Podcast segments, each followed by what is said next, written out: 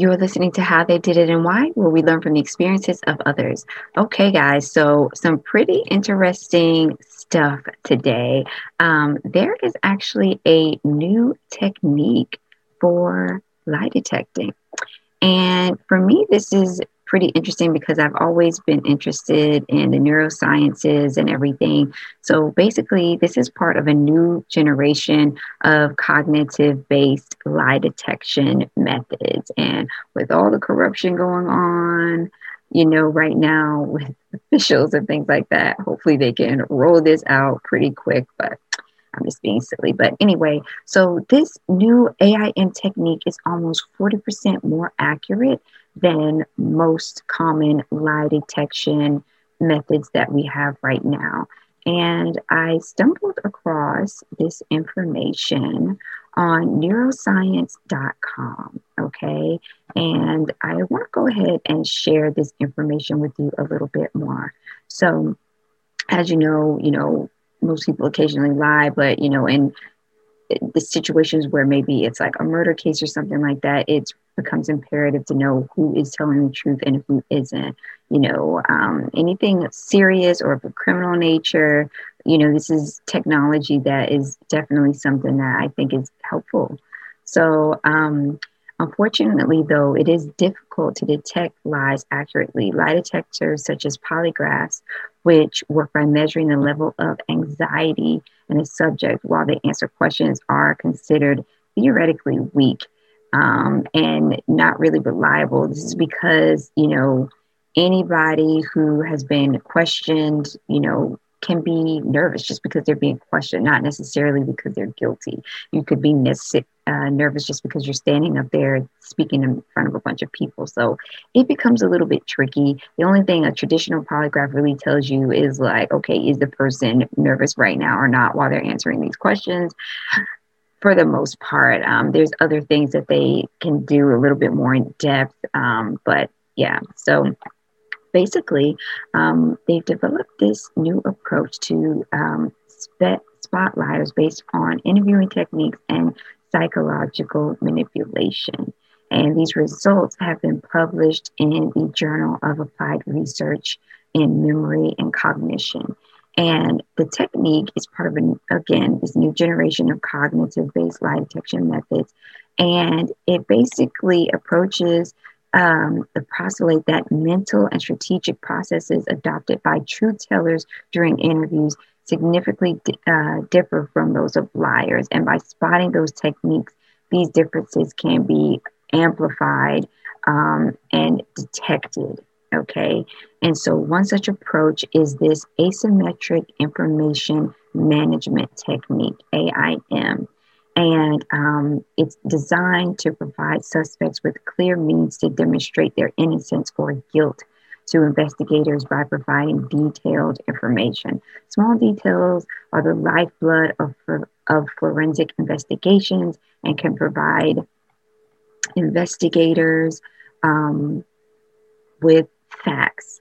And those facts, you know, if they're checked out and can be vetted, you know, then it's it really kind of shows okay who's telling the truth and who isn't.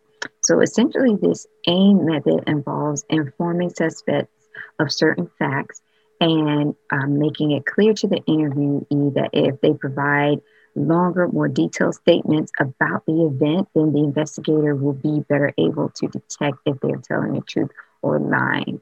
Okay, so for truth tellers, this is good news. For liars, this isn't good news. So it's almost kind of like a common sense cognitive method. I guess maybe not so much common sense, but it's just a way to kind of like dive into a person's thought process and kind of force them to reveal um, some things. And then, of course, they have um, the machines that go along with it to measure the responses to this particular type of interviewing. So um, let me just read a little bit further, though. It says, in contrast, liars wish to conceal their guilt. So this means that they're more likely to strategically withhold information in response to the AIM instructions. Their total totally their totally correct assumption here is that providing more information will make it easier for the investigator to detect their lies. So instead, they provide less information. And for me, that's something whenever someone's holding their mouth, whenever someone doesn't have a lot to say, that's because they don't want the truth to get out. So I'm always kind of leery of people who kind of don't divulge a lot of information I mean, people who kind of share a lot, you know, we call them blabbermouths or they're boisterous or whatever, but you always know where you stand with a person who kind of is more vocal, who talks more, and maybe even kind of says the first thing that comes to mind, versus with someone who's a little bit more, you know, sneaky, they're quiet, they only just answer your question they don't say anything else when you're questioning them about something that to me is always an indication that more than likely that they're lying. So it's kind of interesting to see that this is something that is being employed, you know, in a professional level now. So um, again, this asymmetry asymmetry is a response from liars and truth tellers, from which the AIM technique derives its name, suggests two conclusions. When using AIM instructions, if the investigator is presented with a potential suspect who is providing lots of detailed information, they are likely to be telling the truth. In contrast, if the potential suspect is lying, then the investigator would typically be presented with shorter statements. Okay, so they go on into the experiment about this. So, for this study, they recruited 104 people who were sent on two covert missions to two different locations in a university to retrieve and or deposit and or deposit intelligence material. So the, all the interviewees were then told that there had been a data breach in their absence and they were therefore a suspect and faced an interview with an independent analysis analyst, excuse me. Half were told to tell the truth about their mission to convince the interviewer of their innocence, and the other half were told that they could not disclose any information about their mission and that they should come up with a cover story about where they had been and the time and place of the breach to convince the analyst of their innocence. So they were interviewed, the AIM technique was used in half of the cases, and they found that this AIM technique was easier for the interviewer to spot liars. And in fact, the lie detection accuracy rates increased from 48% um, to 81%.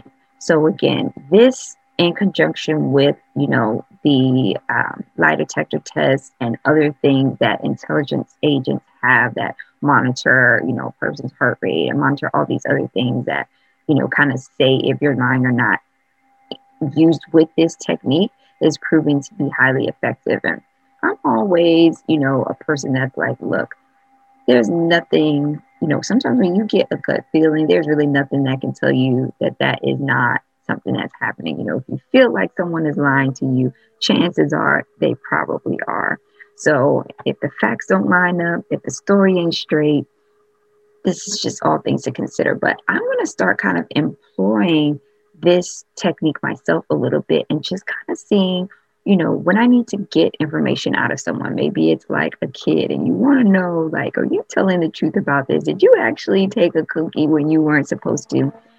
Stepping back and instead of like asking them a bunch of questions, just kind of seeing what they do, seeing what they say, you know, and maybe setting up a series of questions and seeing how they respond to those and and how much information because that's really the, the key of this is you know when you are telling a lie you tend to say less information. When you're telling the truth you tend to say more information. So really just i think that this is something that can kind of help us out from like a human like relations standpoint or like just you know relationships you know friend to friend um, spouse to spouse, sibling to sibling, whatever, you know what I mean? So, and again, I mean, we definitely don't want to be like manipulative or anything like that, but this is definitely something that we can employ if we feel that something weird or shady is going on, or we really need to get to the bottom of something. So, but for the most part, we should probably leave some of these techniques up to the professionals. But there's one other thing that I want to point out here. Uh, research is also exploring methods for enhancing the AM, AIM technique using cues, which may support truth tellers to provide even more information. Recalling information can be difficult, and truth tellers often struggle with their recall. And that's something that has really been found to be true with like crime investigations and things like that. So, memory tools known as mnemonics, okay, may be able to enhance this process. For example, if a witness of a robbery has robbed, uh, uh, if a witness of a robbery has provided an initial statement and cannot recall additional information, investigators could use change perspective mnemonic, asking the witnesses to think about the events from the perspective of someone else. What would a police officer have seen if they were there? This can elicit new, previously unreported information from memory. If this is the case, our new technique could become even more accurate at being able to detect verbal differences between truth tellers and liars. Okay. So, um, again, I would basically just kind of encourage you to go ahead and do a little bit further research on this if this is a topic that is interesting from you for you. Um, you can actually go to the osf.io website, and um, that talks a little bit from this organization that is actually developing this technique. Okay, and they have published some articles and got lots of recent activity on um, these research um, these research excuse me research studies, and they even share some analytics and things like that as well. So I would definitely recommend checking this out if this topic is something that is interesting to you. I am getting a lot of really, really good feedback on my YouTube page and um, my podcast episodes as well. So, again, thank you so much. And I hope that you found this information to be interesting. Have a great day, and we'll see you in the next episode.